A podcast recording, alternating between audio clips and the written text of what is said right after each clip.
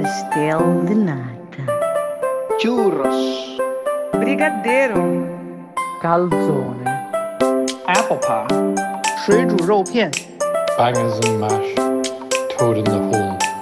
paella. Welcome back, everyone, for another episode of Turning Chickens and Breaking Dishes. My name is David G. Martins, and I'm the executive chef at the European Union Embassy in Washington, D.C. My guest today is from the only American state that I can't pronounce. She's graduated with honors from the University of Notre Dame. She began her career as a journalist in South Bend, Indiana, and from there she has worked in Arkansas, New York, and Chicago. She has been named one of the top 30 Irish Americans in media by irishcentral.com. She's a journalist, a foodie, and a traveler with an appetite for the stories of people who are hungry for more.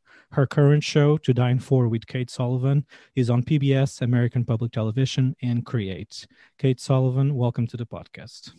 Thank you so much for having me, David. I'm so excited to talk to you. My, my pleasure. The most important question to start right away Have you ever been to Portugal, Kate? I love Portugal. It is Thank one you. of my favorite places on earth. I was there. I actually took my uh, two children. I now have three, but I took very brave to take two kids uh, abroad. But not only did we do Lisbon, but then we we took a train to Porto and did um, the wine tours of Porto, and I fell in love. Thank Love Portugal. And I didn't pay you to say this. See, it's a beautiful country, right? It is a gorgeous country. And if you're me. a foodie if you're a foodie there's nothing like it because they really really care about their food there and it's just so delicious and interesting. Really beautiful place. Do you know any Portuguese words? well you know what's so funny? I grew up in a small town south of boston called lakeville massachusetts and lakeville massachusetts is very tiny and it's right next to new bedford massachusetts which has the largest concentration of portuguese people in the in the us and you know portuguese by you know are fishermen. And so a lot of them got jobs in new bedford working on the boats. And so i went to high school with um, you know 70% portuguese people. So yeah it is interesting. And so you know like there aren't and i was i went to a public high school but there aren't many public high schools who serve linguiça pizza but we had it every Okay. friday okay uh, we had it every single friday and it, it, became you know that's just what you ate um, and so no i don't know i can't speak portuguese at all You just had but I- That's a word. that there we go but I, I am familiar with the food i am familiar with the culture and since i've been there i now have a greater understanding of what a just a gorgeous country that it really is Perfect. And which state are you from, just in case? I mean, you just said, but because I cannot pronounce, it's the only one I can't. massachusetts There you go. I can't. It's I struggle. There's something okay. about it. We do have our own sounds as well that Americans struggle. So you know, what's better? This is a quote from your show. What's better in life than a bottle of wine, great food, and an amazing conversation? Yes, I agree. To me, it's it gets to the heart of what life's all about. It gets to um, if you had to distill what a really great day looks like. And as a chef, I'm sure you can relate to this. Um, for me, it's my passion with not only for great food and great experiences, but for really interesting and nourishing conversations. And you, you when you marry the two, to me, that's what the really is the essence of life. So your show to dine for is a show that you have different guests on every episode, and they choose their favorite cafe, restaurant, anywhere in the world. And the two of you sit down and talk about their careers from struggles to success. So let's Yes. imagine, Kate, that we can be in person. Which Mhm. restaurant would you choose? you know, it's funny. People do ask me that, um, and it, it would depend on where, wh- what part of my life I want to really explain because I think food tells a story. So, if I was going to tell you about my experience working as a cub reporter in Little Rock, Arkansas, I would take you to a place called Your Mama's, where a cafeteria style restaurant in downtown Little Rock that had a case of chicken fried chicken, chicken fried steak, fried pork chop, green beans, collard greens, creamed corn, brown gravy, cream gravy. Uh, you would have corn rolls. You could have yeast rolls. You could have corn bread. And it would help to understand what it was like to live in Arkansas and be a reporter there through that meal. Um, you know, I grew up, as I mentioned, Lakeville, Massachusetts, uh, with a lot of Portuguese influences, but really a lot of seafood, you know. So whether it's steamers with drawn butter and that's all you had for lunch with a beer, or a lobster roll, or just an incredible bowl of chowder um, and a really hearty bowl of chowder would help to tell the story of my childhood and where I'm from and, and, you know, what it's like to be from Massachusetts. I now live in Chicago and, you know, wherever we would go in Chicago would help to tell this kind of this next chapter of my life. Um, I'm always curious. I, I, make it less about me. And if you watch the show To Dine For, which is currently on PBS, it's really about the guest and having hearing their story through the lens of their favorite restaurant and wherever they choose. It really, I'm not looking to eat at fancy restaurants. I really am not. Although we get to eat at some Michelin. You do get star. to eat exactly. Mm-hmm. Yeah, James Beard. We get to eat at some really extraordinary places. But for example, next week's episode is with Mark Cuban, who chose IHOP as his favorite restaurant. So, you know, it, it is about why did they choose the place? What does it say about them? And then to hear the story of their inc- extraordinary career and what they created. Where did the inspiration for the show came from? Well, I love food and I have I'm, you know, I have a slight obsession with going to different restaurants. It came it certainly came from that, but it came from my, you know, 20 years of reporting and interviewing thousands of people and I know that when you make people feel comfortable, they come alive.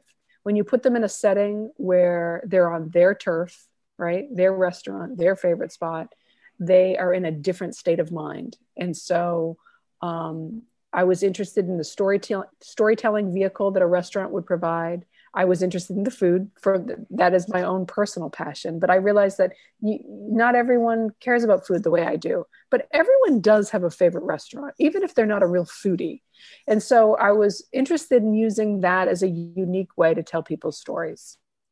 In the description of your show, you mentioned that the guests feature on the show are go-getters and the creators, creators and the dreamers that are turning nothing into something. Can you elaborate mm. on that?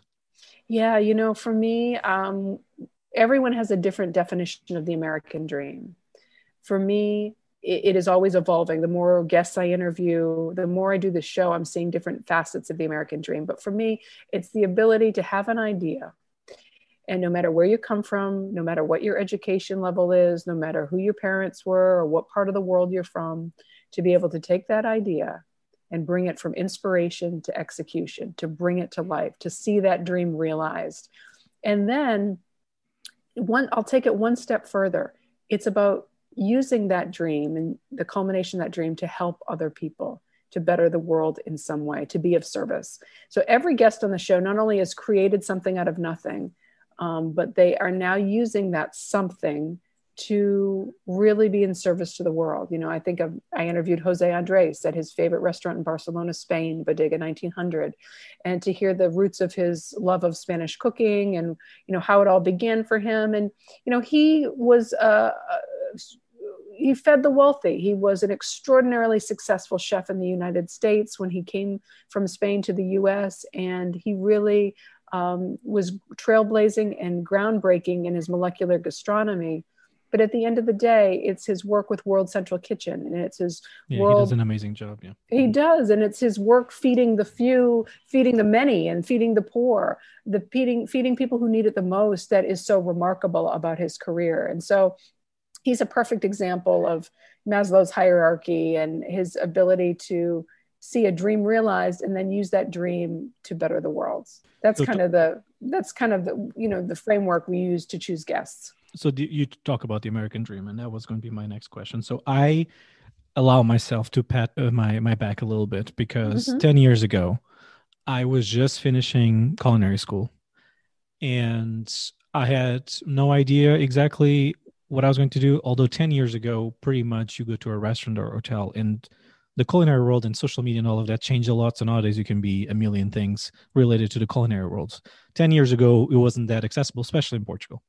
And I was lucky enough to move to the US and I started at the Portuguese embassy and then I moved to the European Union embassy and I, I teach classes as well. And so I want to believe and pat myself a little bit that I quote unquote, I got a little bit of the American dream.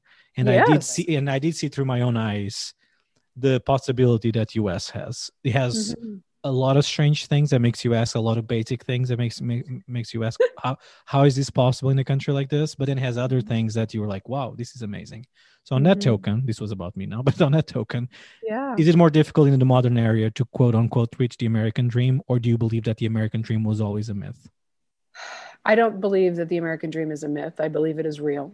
Uh, I wouldn't be doing the show in the framework that I'm doing it if I didn't believe it was real.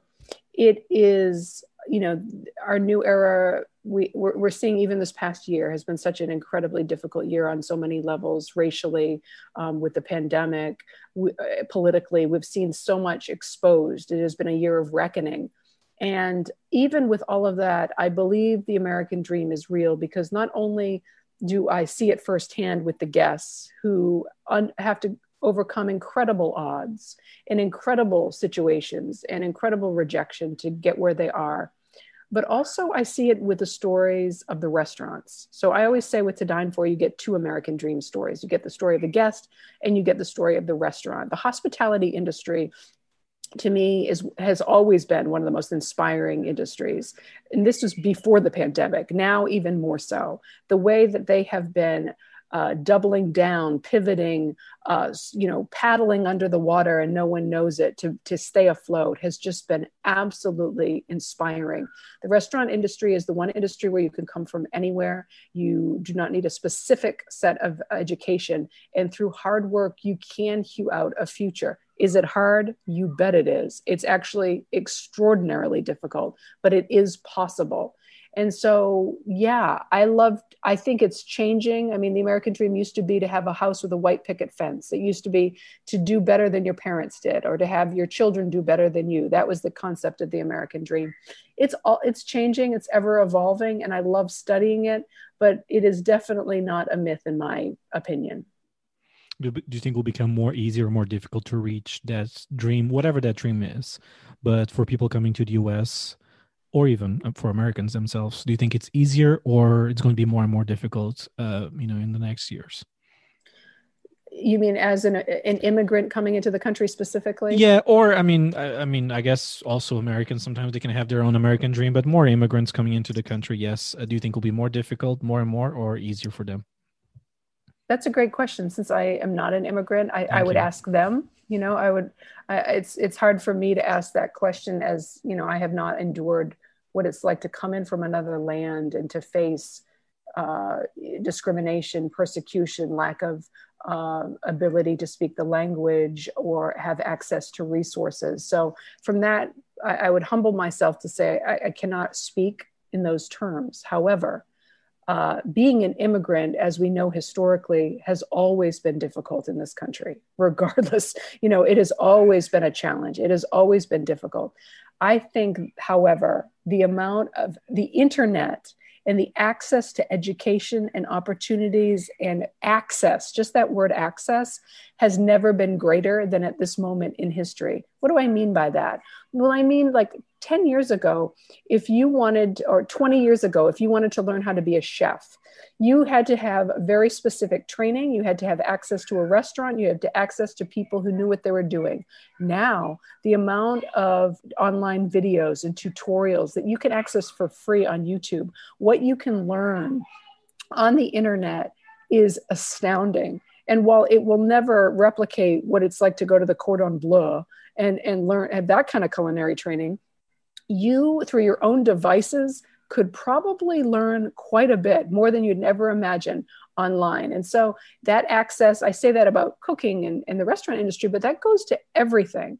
Um, what the access walls and the democratization of information, I think, is leading to an incredible opportunity for people who are willing to look for it.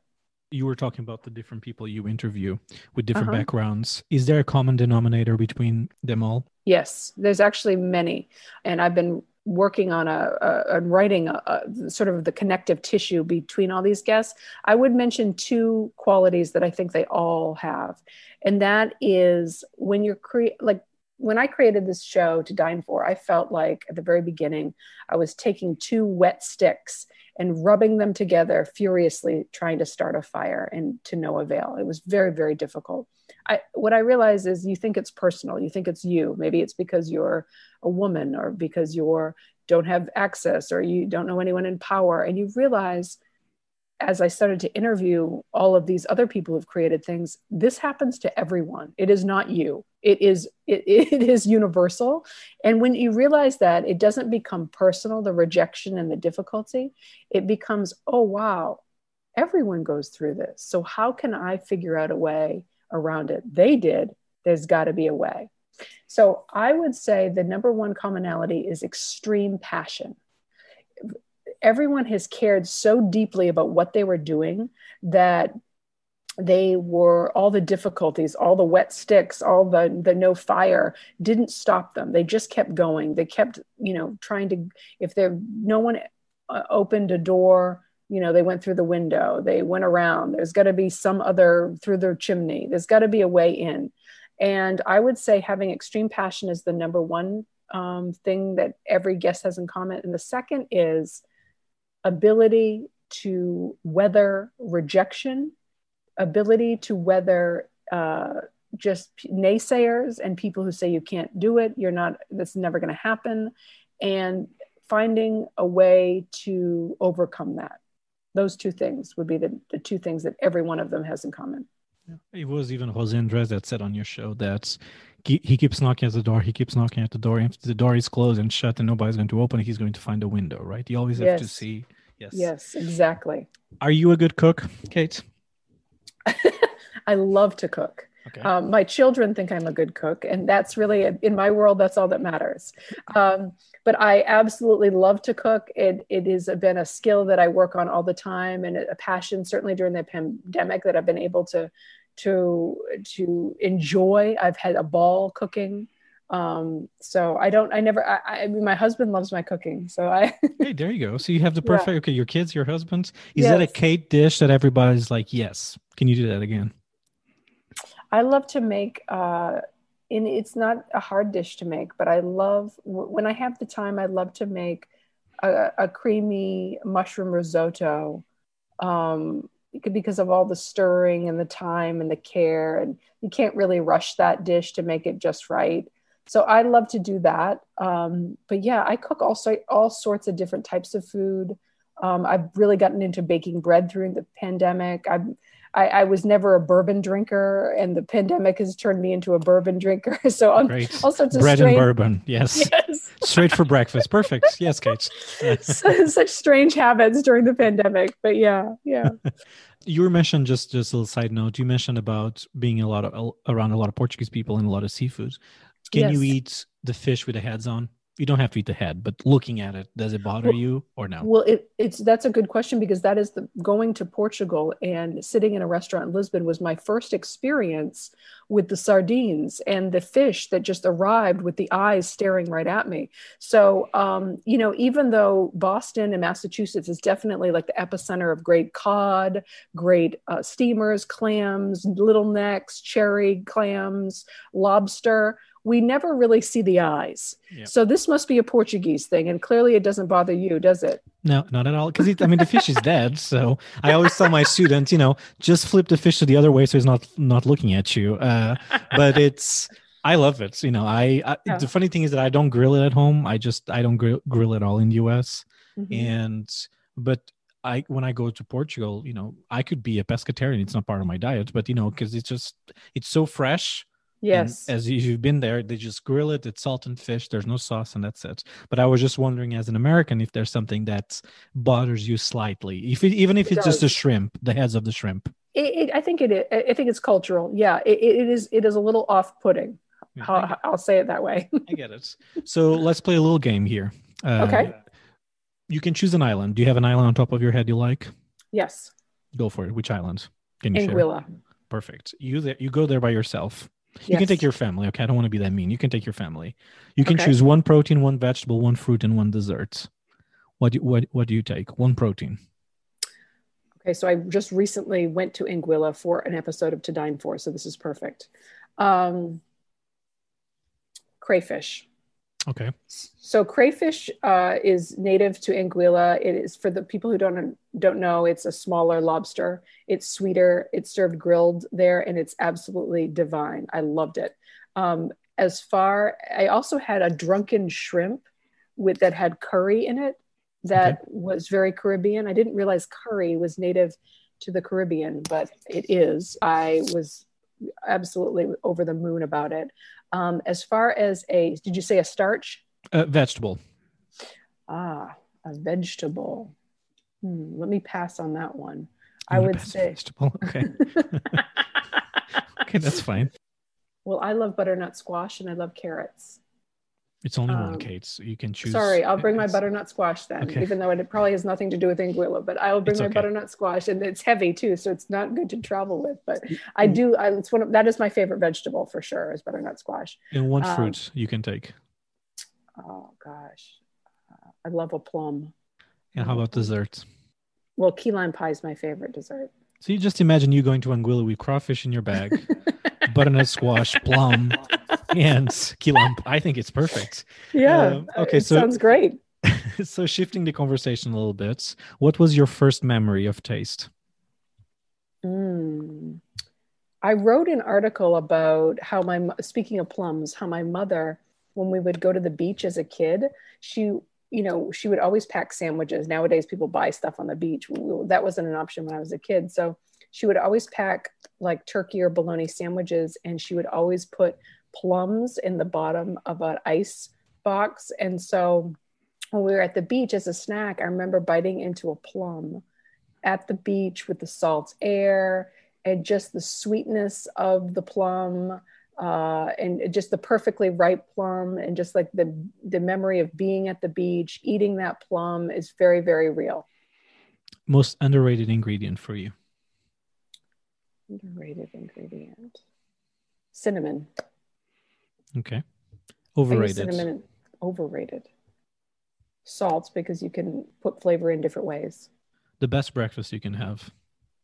Just coffee for sure you got to have coffee Yeah. but honestly like i think just doing some simple fried eggs and bacon for me it doesn't get better See, that's something I, I haven't quite got there. I can eat probably eggs for breakfast once a month. Really so what do you eat for breakfast It's so breakfast. I'm not going to say everybody in Portugal is like that. If you're on the coast of Portugal, the pastel de nata pastel de nata, yes, the yeah. custard tarts. Yeah, we eat a lot of sweets. People don't have that idea, but we have. If you've been there, you know. You go to a, Mhm. a little pastry and they offer you 30, 35, 40 different kinds of, of pastries. And in the interior, it's a little different. It's almost like in the US, it's more farm like. So people do eat more, imagine like chorizos or more, more, more hearty things. Being on Mhm. the coast and being on the bigger ish cities, for me, it always has to be toast, good bread, because Mm. we do have good bread in Portugal. So coffee Mhm. with milk, a good toast, and that's pretty much it. I mean, at home, I also I also eat parfait. I also like that. But in Mhm. Portugal, it's the sweets. Yes, the custard tart. Why not? Just start with something like that, or just a good toast. But we are not very rarely nowadays. Things are a little more trendy all over the world. So you will see there's establishments that will make some uh, eggs for you. But I cannot Mhm. eat eggs for breakfast. It's just Interesting. it's- no. do you put some butter on the toast or do you do any like nutella or jam Nutella with toast is that a thing? it is Oh, no, no.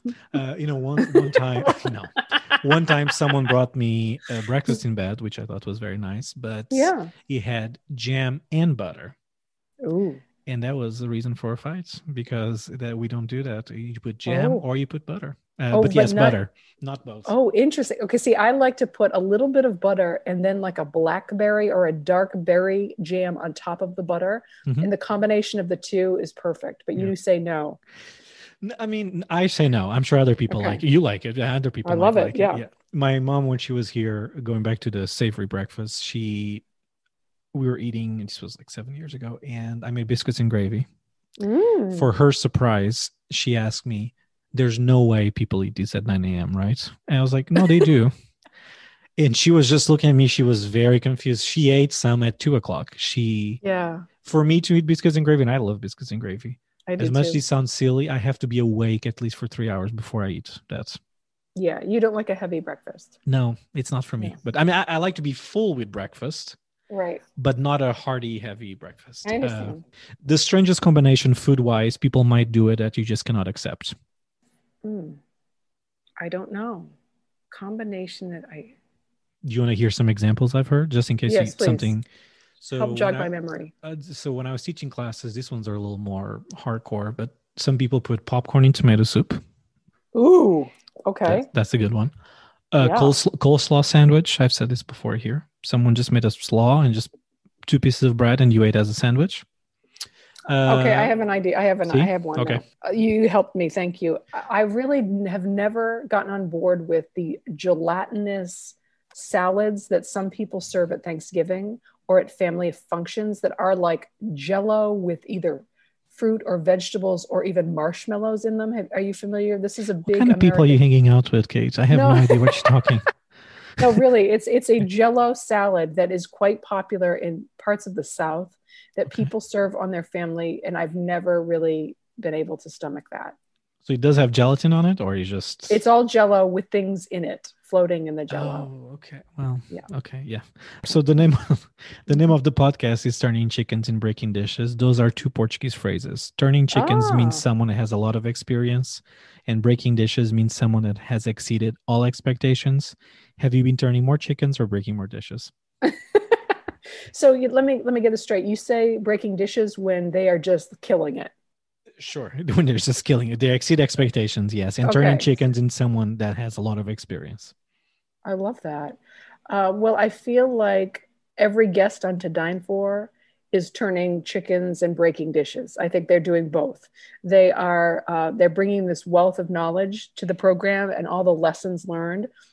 This this particular week, um, if you go to pbs.org, is the episode with Daniel Lubetzky, who created Kind Bars, and he is a Mexican Jew who whose father survived the Holocaust, and he spent his life um, trying to extend kindness and peace through business. So he started with a uh, sun-dried tomato paste that was made in the Middle East, and he a portion of the profits went to support peace in the Middle East.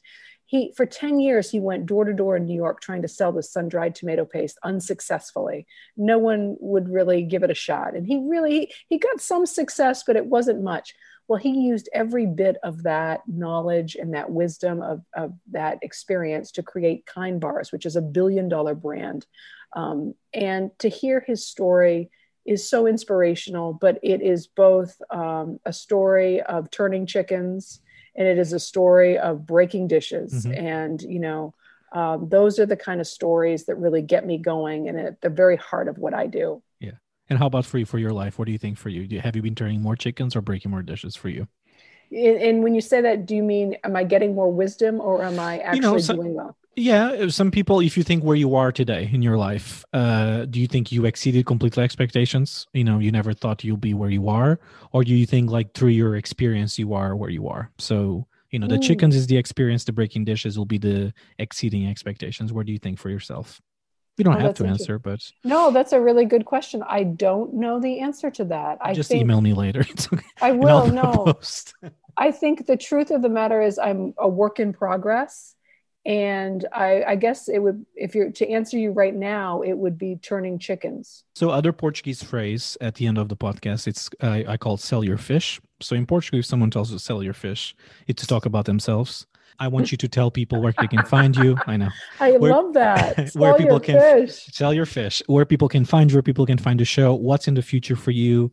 Just sell your fish, Kate, please. Okay, let me sell my fish here. So, To Dine For is currently on Amazon Prime season one and season two. It is on public television. Season three is uh, is just started on PBS stations. So check your local listings, or you can go to pbs.org to watch episodes. I have a podcast called To Dine For the podcast, where we interview people at their favorite restaurants. We're doing a lot virtually right now. And you can always find out more information at todinefortv.com. What is next for the show? We have um, coming up next week is Mark Cuban from IHOP talking about his incredible career as a billionaire, serial entrepreneur, and owner of the Dallas Mavericks. We interview Kimball Musk, who is the brother of Elon Musk, who's also a restaurateur and uh, a food advocate for uh, urban gardens. Uh, we have an incredible array of guests. So I'd love for everyone to check out whether you watch it on TV or online. uh, and let me know what you think. I'd love to hear from you. Perfect. And the last thing people will believe is that I'm a huge Dallas Mavericks fan. See if I knew we talked with Mark Ah. Cuban since I was 12. so it's true. Really? Absolutely true. Uh, we lost. Oh, we lost again yesterday, but we don't have to talk about that. Okay. But anyway, uh, Kate, this was a pleasure. This was a pleasure. Thank you so Thank much. you for very much for the for this conversation. I encourage everyone to check your show. It's really really good, and I hope to catch up with you very very soon. So thank you. That sounds amazing. Thank you, David. Have a great one. Okay. Thanks for having me on. Bye bye. Did you like that episode? I know you did. Thank you very much, Kate, for coming on the podcast. Don't forget, every Wednesday I release a new episode, so make sure you stay tuned all the time. Don't forget also, if you want to ask me a question or if you have any suggestion, you can send me an email to info at turningchickensandbreakingdishes.com. Follow the Instagram page, instagram.com slash turningchickensbreakingdishes. I'll see you next week. Make sure you're safe, be happy. Adeus.